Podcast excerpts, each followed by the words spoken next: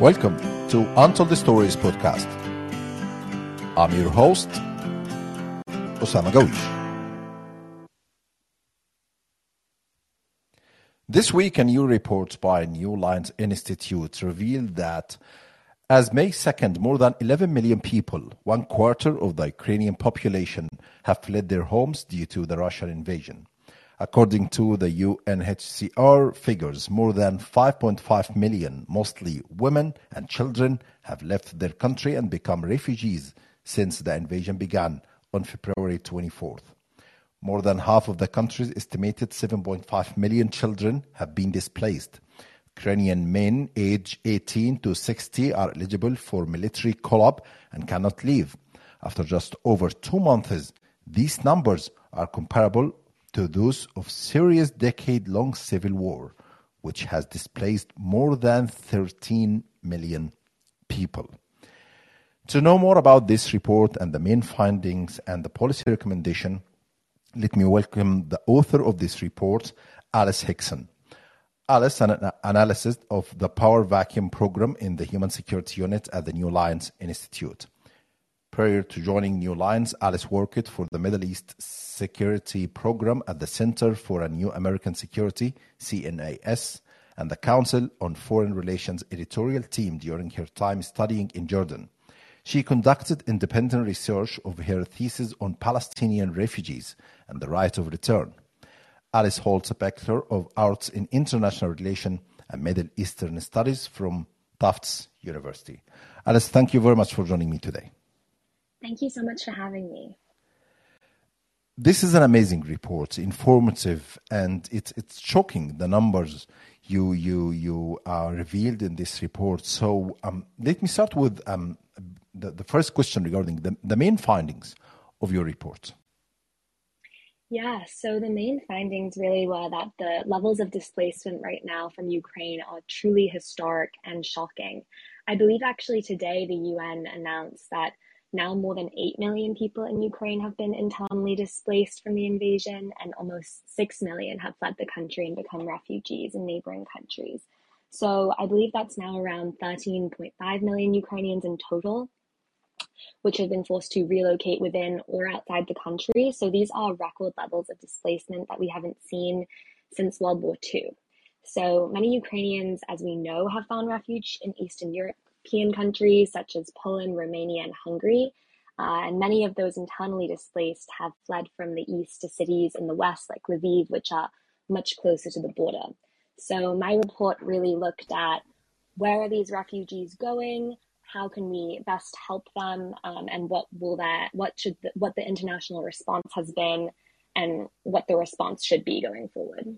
Yeah, and, and before we go further in in the details of your report, just would you please tell me more about the methodology? You interviewed refugees, or you just um, collect some official data from Ukraine, from the um, United Nations? Yeah, definitely. So my report was based on open source intelligence uh, from the internet um, and also through eyewitnesses, eyewitness interviews with Ukrainian refugees that were published uh, on major news outlets. Um, obviously, this issue has been widely covered, and so I was mainly just collecting uh, the data on the Ukrainian refugee crisis and figuring out how the US and Europe can best address this issue. Brilliant. And um, if we start with the status of displaced Ukrainians, and I think this was um, a, a, a very important topic in your in your report. Yeah, so like you mentioned, uh, just over two months into this conflict, the levels of displacement from Ukraine uh, more than that of Syria's 10 year civil war. Um, and so in Syria, there were almost 7 million IDPs and 6.6 million refugees worldwide. So, in terms of internal displacement, the levels in Ukraine has already surpassed that and is approaching the same level of refugees um, with estimates from the UN that the numbers will get as high as 10 or 15 million. So this is truly an unprecedented crisis in terms of pace and scale, and Europe simply was not prepared for it. Um, the infrastructure in place was not equipped to deal with populations of this size in such a short amount of time. And then we also have internally displaced people inside the country who are in sometimes in cities without food, water, electricity, who are waiting to uh, evacuate through humanitarian corridors.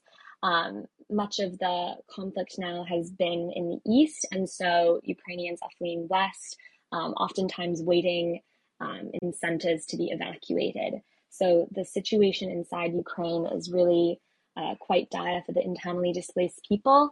Um, and for the refugees who have left Ukraine, they have, for the most part, been welcomed uh, with open arms into Europe, and the response has been truly uh, very welcoming um, and unprecedented. And what about the, the main issue regarding this large number of, of refugees? Uh, was it economic pressures or security concern or, or a complex of all of these?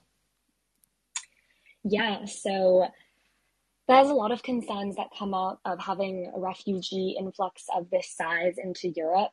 Um, there's already been knock on effects from the crisis that we've seen, um, such as a market rise in food insecurity, which the EU is currently attempting uh, to address. And honestly, having this many refugees is extremely expensive. The EU has already assigned over 500 million euros for humanitarian aid um, for refugees, but the cost of supporting um, more than 6 million refugees now is estimated to be more than 50 billion euros in 2022 alone. So this influx is putting considerable strain on the Polish authorities, humanitarian aid agencies, and has definitely raised questions of as to how the EU will support both substantively and financially these refugees. And just the massive numbers are really altering the Euro- European landscape um, going to be become considerable members uh, of these considerable size um, and percentage of the population in these countries. Um, and the economic impact in the short term is definitely going to be a high cost. And do you think the EU and the United States are ready to keep paying this high bill of, of uh, Ukrainian refugees? So that definitely is the question. Um, policymakers in Europe and the US are understandably focused on the immediate provision of food, shelter, and legal status, but they do really need to consider these bigger near term realities, um, like finding housing and adequate infrastructure to support refugees. Poland, who's accepted the most refugees so far, doesn't have any infrastructure like refugee camps like other uh, countries that have hosted large portion, large um, amounts of refugees like Jordan and Turkey. So they really are having a strain uh, on their resources. And so ensuring that there is going to be aid, not just emergency aid, but for a long term response that includes focus on integration and meeting specific needs of the population um, will be very critical. And I think so far we have seen a really generous response and hopefully that the the EU and US will continue to uh, put the continue to have meet the level of need that is required for these refugees. Um, Alice, b- before the 24th of, of February, that the first day of this war, did the Western governments expect this high number of refugees fled from Ukraine? Definitely not. I think the the overall attitudes uh, from Western uh, countries were that it wasn't likely that Russia was going to invade, and that uh, if if they did, they I mean, if they did, they knew there was going to be many refugees, but they were not prepared for that situation. Um, so there had been large instances of internal displacement in Ukraine before um, the Russia invasion. Um, but this mostly included refugees that were, I mean, uh, uh, internally displaced persons that were displaced from Russian Federation's annexation of Crimea and the war in the Donbass in 2014. Uh, so that resulted in, I think, almost 2 million IDPs and 1.4 million Ukrainian refugees. So they weren't really prepared for a population that was so that was displaced so quickly and in such large quantities. Um, and the last, you know, big instance of of uh, Europe receiving many refugees was in 2015 um, from the war in Syria, and the response was very different then. Um, and you know, the the rhetoric around those refugees coming into Europe was mainly figuring out how to keep them out um, and limit the numbers of refugees coming in, as we've seen. Um, yeah. And yeah. So, and and so you mentioned the, the Syria's civil war in, in your report. So, mm-hmm. what are the numbers compared to those of Syria's civil war now? Yeah, so uh, Syria currently has 7 million IDPs um, and 6.6 million refugees worldwide. So the fact that Ukraine has already surpassed these numbers um, or is close to surpassing in terms of refugees is is is really unprecedented um, to not overuse the word, but really to get across how um, the levels are extremely high and have happened extremely quickly. And so, and the, the estimates that they will become even higher to 10 or 15 million um, is is worrying considering that um, countries in Eastern Europe and cities like such as Warsaw have indicated that they are already at capacity, um, and they and they don't they can't feasibly support more refugees, though they are welcoming and keeping their borders open despite the surges. Um, and so the when Syrian refugees kind of came in 2015, uh, we did not see the same level of protections extended to them. Um, in when Ukraine when the Ukrainian crisis happened, I think because it all happened so quickly, um, the EU offered a, a temporary protection directive um, which um, was introduced in 2001, and it means that refugees from Ukraine will be granted temporary residence permit in the EU for up to three years. So this is really a historic act of solidarity with refugees, and it's it's not just the right to be there, but it's also additional rights like the right to healthcare, the right to work, and the right to education. So we really do see the difference in these two responses. Yeah, and in, in your report, you said that Ukrainian refugees are crossing to neighboring countries to the west, such as Poland, Romania, Slovakia, Hungary, and Moldova. But you added that many of these countries are vulnerable to Russian provocation. Would you explain more about this point? Yeah, so I think uh, they're vulnerable to, um, in terms of being so close to Russia and they're closer to the crisis.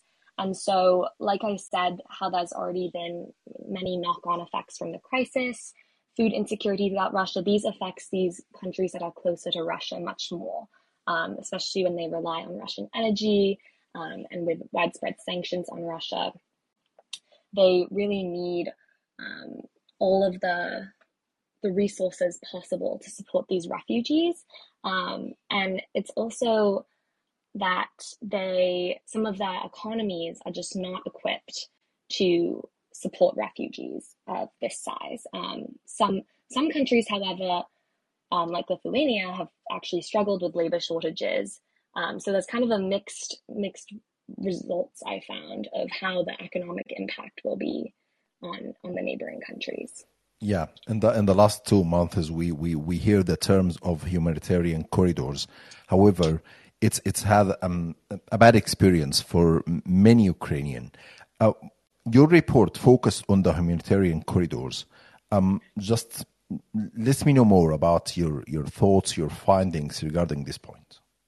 Yeah, definitely. So humanitarian corridors are frequently used during conflict, and they're really essential um, to helping refugees. They are temporary demilitarized zones that allow the safe transit of humanitarian aid in, and they allow refugees to have a safe passage out of conflict zones.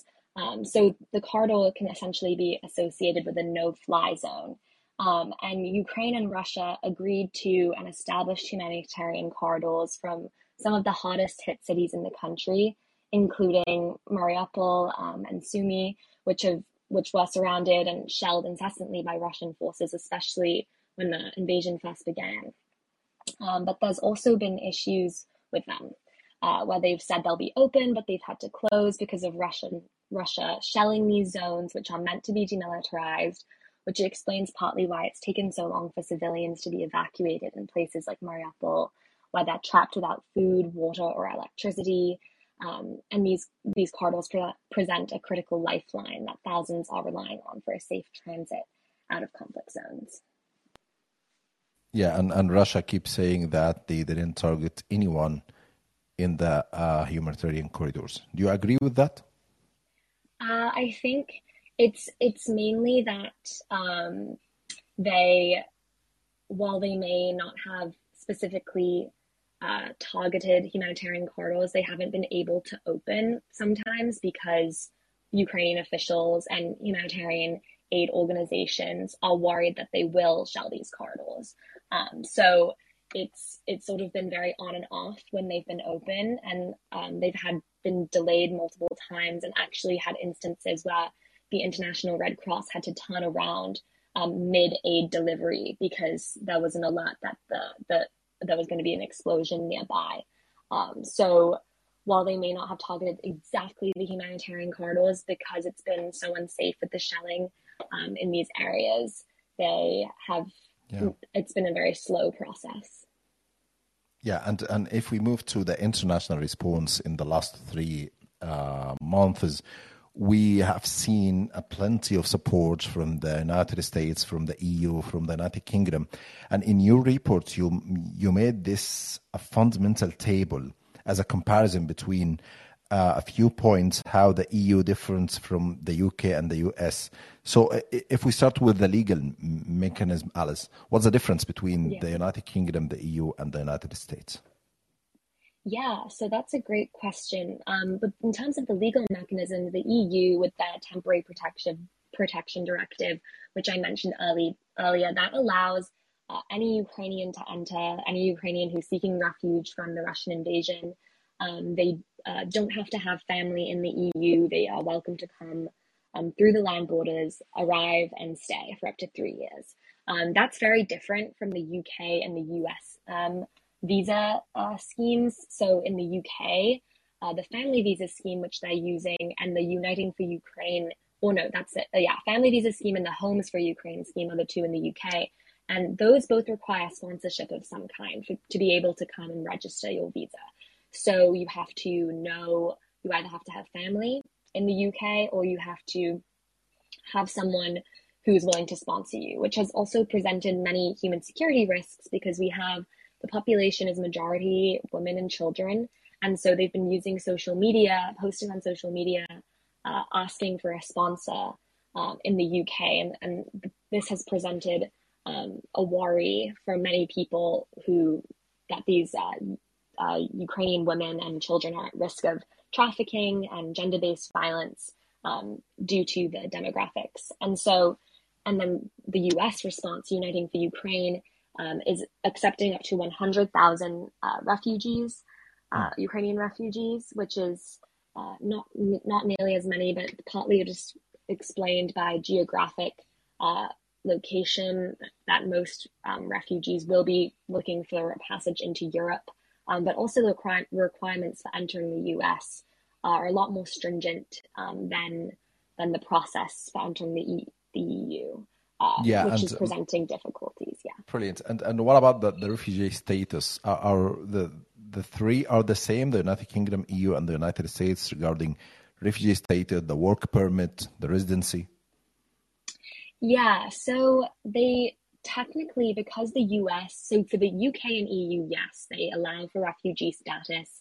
Um, once you enter, um, and you can fill that form out right as you enter at the border or at a, at a processing center of which there are many. Whereas the US, which has, because they were overstretched with asylum applications um, from the crisis from Afghanistan earlier, or last August, um, refugees accepted into the US through Uniting for Ukraine are actually going to be admitted under an ad hoc DHS run channel known as humanitarian parole, which is separate from the, uh, the US um, Department of State's refugee admissions process.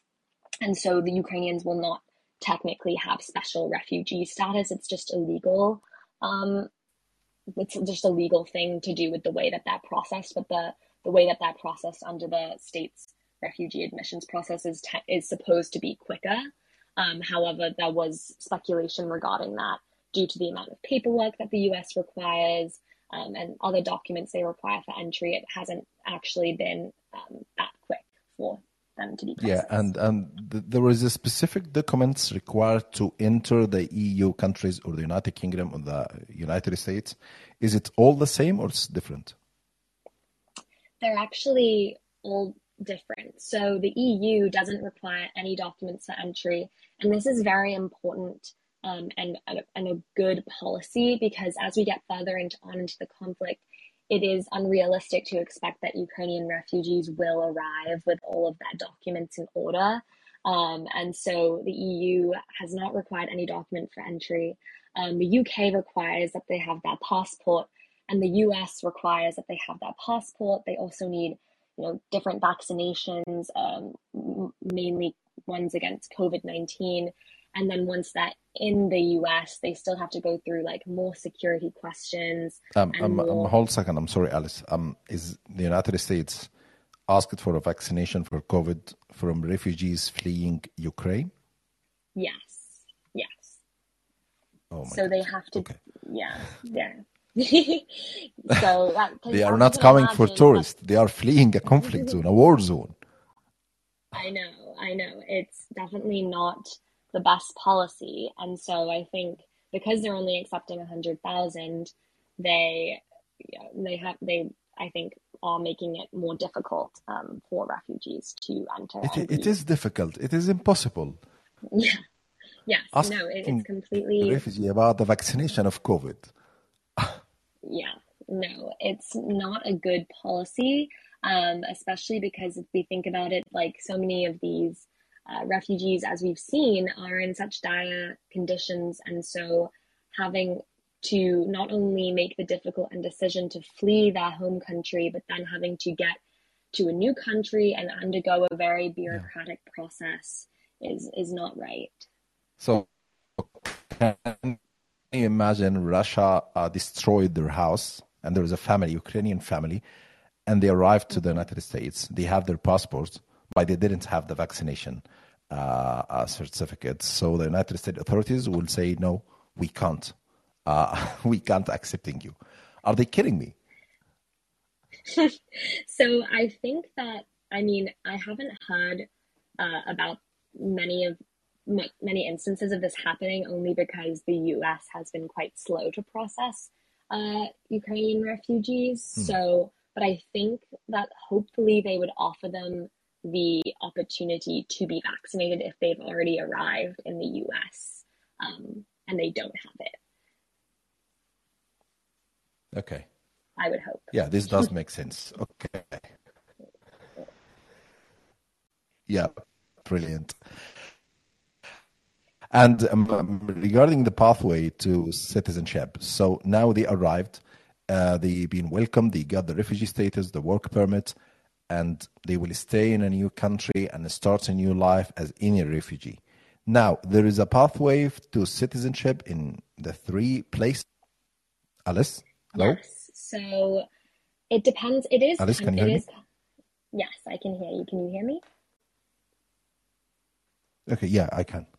So. Okay. So yes, there is a pathway pathway for citizenship uh, within the EU. I believe after the temporary protection protection directive is up, um, it may differ by country, but for many EU countries, um, they've they you will be able to stay if this conflict, which it seems likely will be protracted for more than three years, or at least the effects of the conflict will last and extend beyond three years. Um, and refugees will stay and be integrated into their host communities. There will be pathways to citizenship offered, um, which can alter uh, the domestic political landscape as well. Um, however, in the UK um, and the US, uh, pathways to citizenship are much more difficult to access um, for refugees that came on an asylum claim or um, through one of these legal mechanisms. So they can probably extend their visa, um, but usually they have to stay in the country for much longer and undergo a rigorous uh, process to get citizenship. Great. And what about other rights, the freedom of movement and the healthcare? Yeah, so uh, the freedom of movement one is interesting. In the EU, once the a lot of people are using Poland as a transit country, um, obviously because it's neighboring with uh, Ukraine. Many people are going through Poland, many are staying, as we've seen, but they are allowed to move on into Europe um, from Poland. So, com- uh, countries in the Schengen area, which is 26 European countries, allow for unrestricted movement across borders for refugees um, for a period of 90 days within a 180, 180 day period.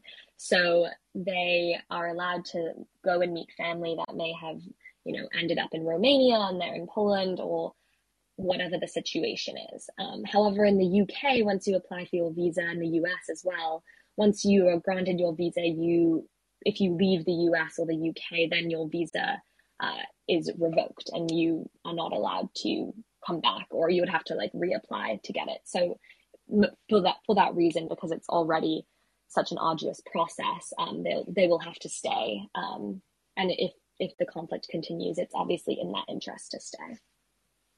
Brilliant. And um, in the last three months, we we all have seen a big difference between the EU's response to this refugee crisis, the Ukrainian refugee crisis, and previous migration crisis. And, and you have been following this for a long time now, Alice.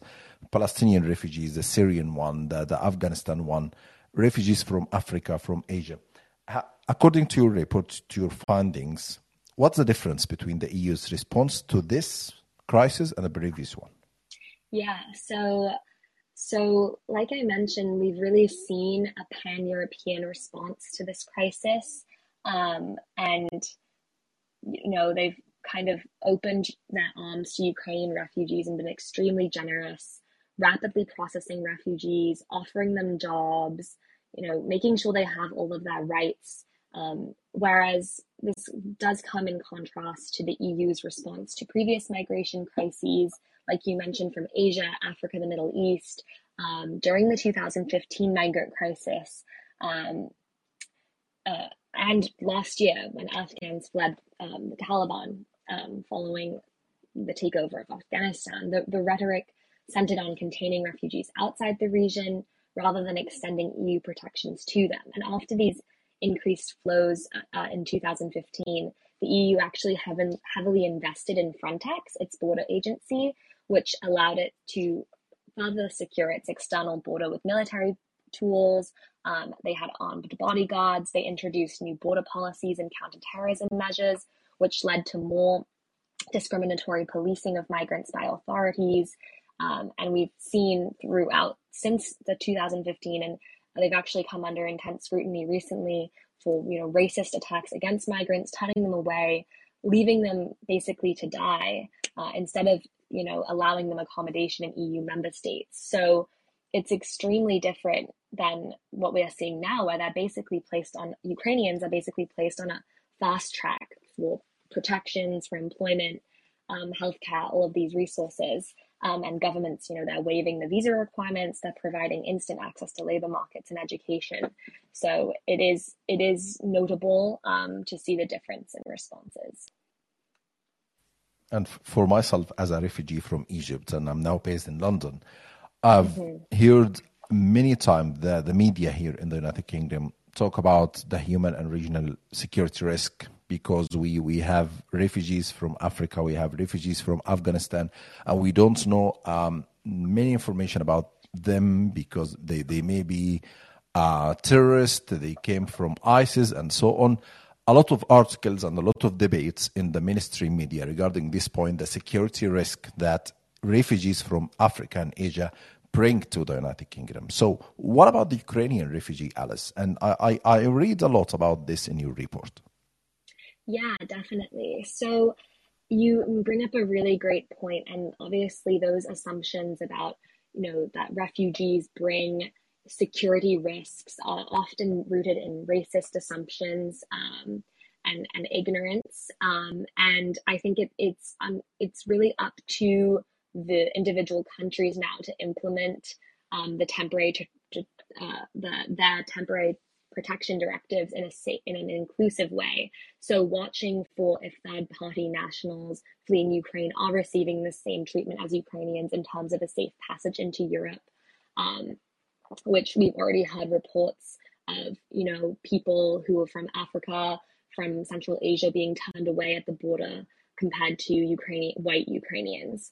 Um, and I think honestly, when we think about the human security risks um, from this conflict, they all mainly fall on affecting the Ukrainian or they they all fall on the refugees. So um, given the makeup of this refugee population, which is mostly women, children, and the elderly, they are much more vulnerable to protection risks like gender based violence, sexual exploitation and abuse, and human trafficking as they attempt to uh, find refuge in Europe. So those risks are something that you know need to be addressed in the humanitarian response. Um, the governments of the countries receiving them should try and make sure that they have you know policies in place to make these instances occur as little as possible. Um, and another another interesting risk that we've been hearing more of from the displacement crisis inside the countries are these forced deportations into Russia. Um, that actually the top human rights official at the United Nations uh, told the Security Council that they have documented cases of Russians forcing and targeting male civilians around Kiev um, and you know beating them, detaining them, and taking them to these detention camps inside Russia and Belarus. Um, and back to your point about you know countries vulnerable to Russian provocation, we think of Belarus um, definitely in that instance. I think this raises another important question, Alice, regarding the people who lived in Ukraine, the people who still live in Ukraine. Yeah. What's what is yeah, the situation of these people? Yeah, so the situation in Ukraine, as we know, remains highly volatile, and fighting is intensifying in the Donbass, in the eastern and in eastern Ukraine. Um, and you know, people inside will be displaced multiple times, and that's such for safety.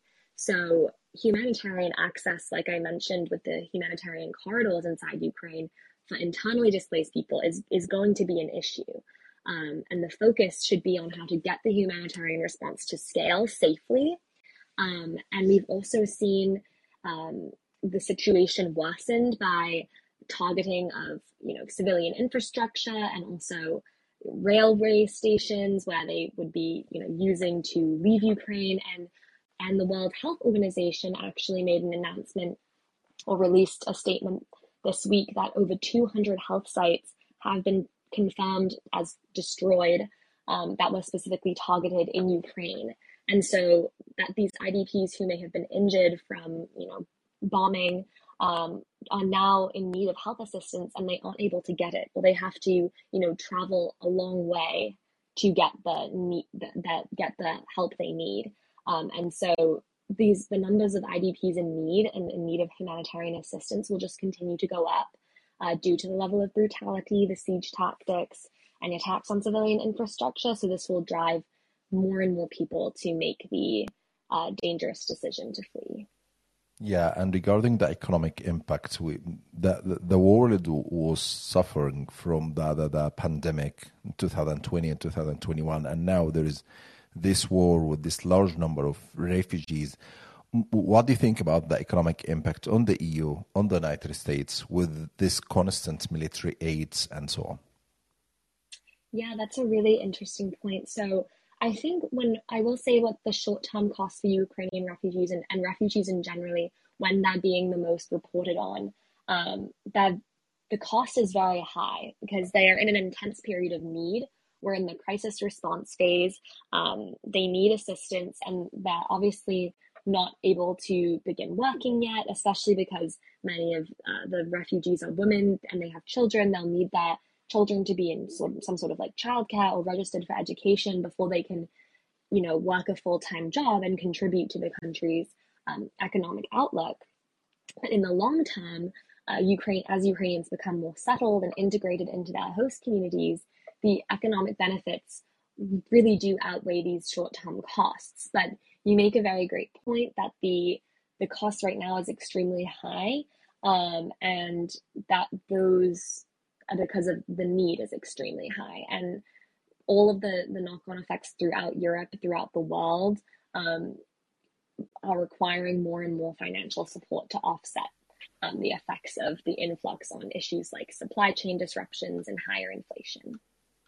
Yeah, and um, last week we, we all listened and followed the, the, the speech of Vladimir Putin, the, the Russian president, as well as the announcement of President Biden in the United States and the everyday speech and announcement from Vladimir Zelensky, the president in Ukraine. So the, the conclusion on your reports, you wrote down a policy recommendations for the decision makers. So would you brief us with these recommendations?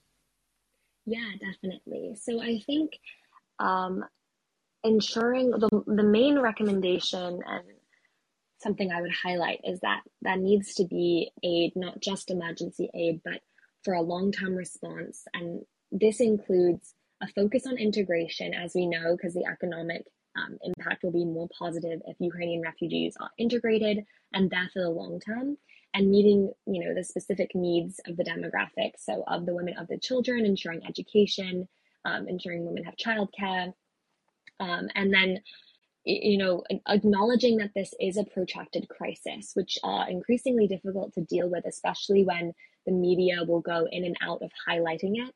Um, but continuing the the the, pro- the, process of supporting Ukrainians, um, you know, substantive solidarity in terms of funding and responsibility sharing with the affected communities and those hosting, critical.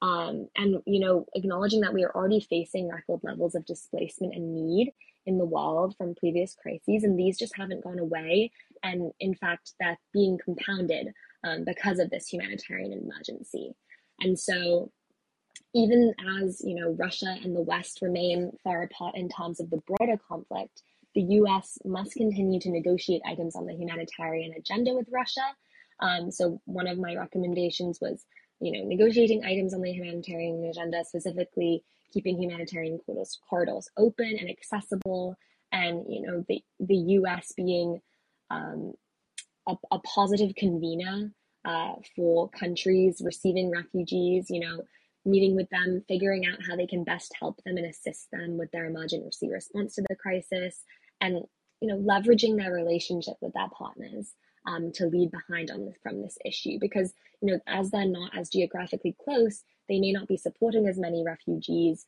um, and doing as equal share of the burden sharing um, but they can still financially support make sure the financial uh, support is flexible um, as the crisis changes and as refugees have evolving needs these are very interesting recommendations, uh, Alice. And I always say that refugees are victims of every single conflict or every single war. They are paying the price of this horrific war. So I think the international community should stand for these refugees, this high number of refugees from uh, Ukraine as well as before from Syria or Afghanistan or every single refugee around the world. Uh, Alice Hickson, thank you very much for joining me today. It was a great conversation with you. Thank you so much for having me. I really appreciate it. And thank you all uh, our listeners and see you next Tuesday in a new episode of Untold Stories podcast. Bye.